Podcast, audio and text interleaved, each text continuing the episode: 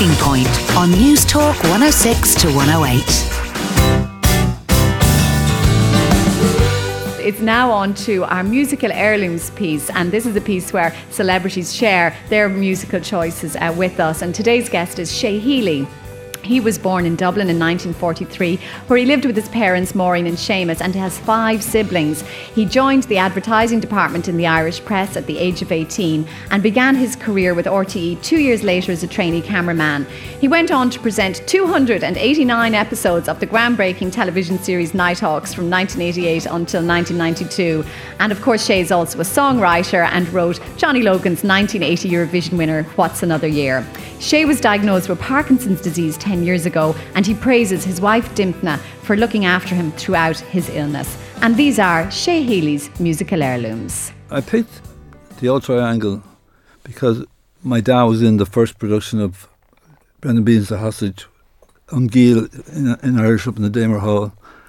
And also, it's airing one of the great characters of Irish literature at his flying best, singing the Old Triangle. A hungry feeling came on me stealing, and the mice they were squealing in my prison cell. And that old triangle it went jingle jangle along the banks of the Royal Canal. We had the FAI Opel Hall of Fame Award for the first time last Sunday night, and I gave it to Charlie Hurley. I thought He's I a might have character. got an, I thought I might have got an invite. He didn't even get invited. You didn't get an No. invite. Well, I you- Can I make up to you tonight, John? Yeah, make I'm a only star. I'll you what, I'll ask you to sing here tonight. Yeah, no yeah. problem. I'll go on. Okay, Listen. go on. Of course, yeah, come on, here we go. Sarah. Hey, Sarah, Sarah,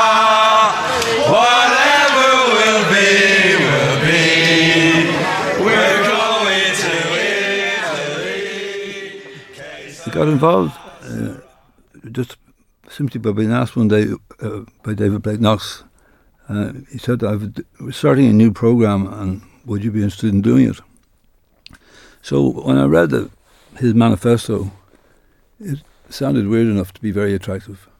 We didn't know how attractive it was going to be, but we were going three nights a week live, uh, which is a huge demand, but we sailed into it with glorious expectations of something good, and, and it turned out to be that way.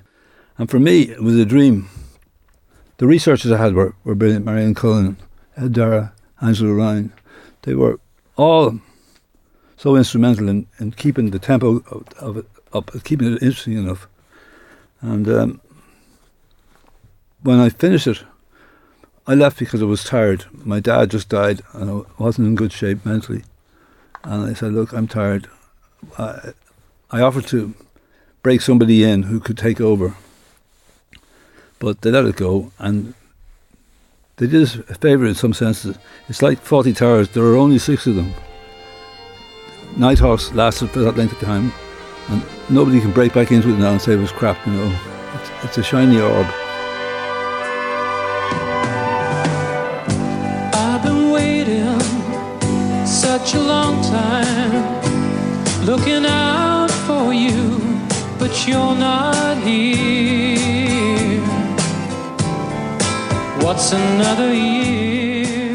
I wrote What's Another Year mainly about my father and watching him grope his way in the darkness of bereavement. My mother died and he was lost without her. And he kind of wandered in the desert for about five years. And then he, he found a great friend in an artist and they hooked up and they went to all kinds of art exhibitions and openings and things. And he went back to his acting.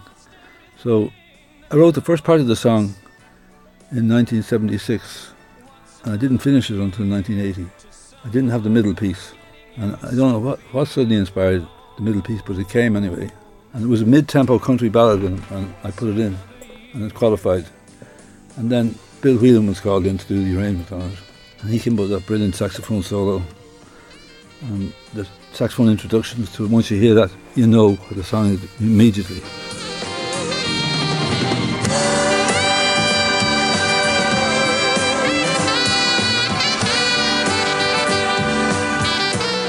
And um, the night itself in, in The Hague was, it's recorded in my brain. Sometimes I get a very clear picture of it, and sometimes it's fuzzy. But it was extraordinary.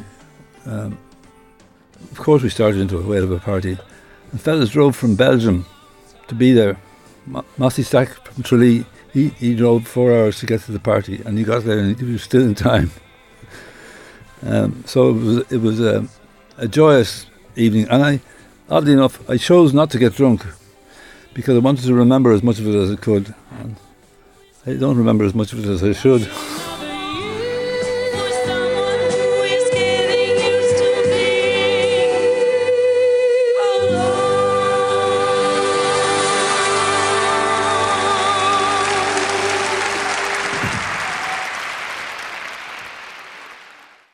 Had Parkinson's for 10 years now, and it impinges on my life in so much as that um, there's a lot of aches and pains that go with it.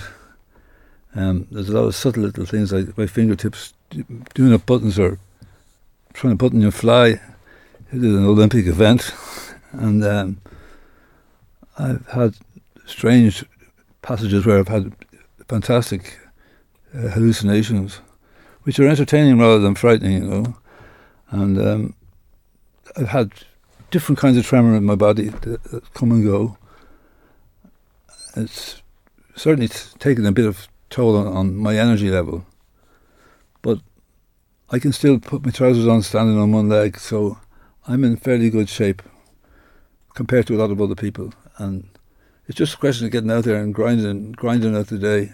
I'll, I'll hit a low, a bump somewhere along the day for maybe an hour, an hour and a half, and just get past that and be optimistic that you'll be able to get up the following morning. But the first hour in the morning is murder between your head needing some dopamine and every muscle in your body kind of aching. And once I get past that, then I'm I'm flying away up to the computer and start sending songs out all over the world. Um, but one of the things about Parkinson's is that it's progressive, and you know it's going to get worse. And um, I, I'm must say I'm not looking forward to a day where I might not be able to look after myself. Um, for lots of many reasons, I, I helped look after my dad when he was older, and uh, it's a subtle burden you put on people, and then it's an obvious burden, and somebody has to take the reins somewhere. So I hope it won't happen to me for quite a long time, or something else might get me in the meantime. You never know. They say you don't die from Parkinson's, you die with it.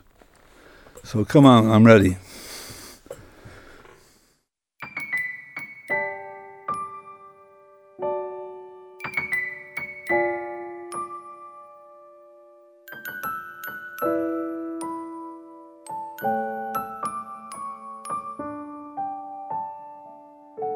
When my life is over, I'll become a bit of stardust out there in the heavens, out beyond the blue. And if you want to see me, just look into the night sky. You will see me shining, winking down at you. When You Become Stardust 2 was written mainly for my grandson Fionn, who was 21 this week. Sometimes when we're chatting, you know, I say, uh, when I'm gone, he say, no, don't, don't, don't talk about that, Jimmo.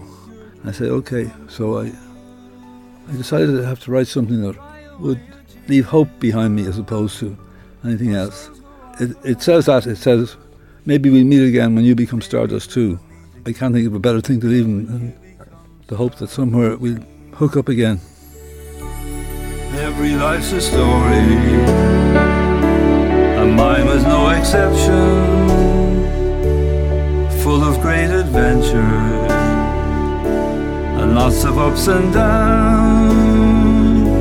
When destiny came calling, she knew just where to find me. I was always in the back room, laughing with the clown. And in my role as jester, I hope that I amused you. As along the way we shared a smile or two. So dry away your tears now. Our souls go on forever maybe so much to Shay Healy. And his new single that you heard there, When You Become Stardust 2, is now available on iTunes. Thanks for listening to this Newstalk 106 to 108 podcast. To download other programs or for more information, go to newstalk.ie.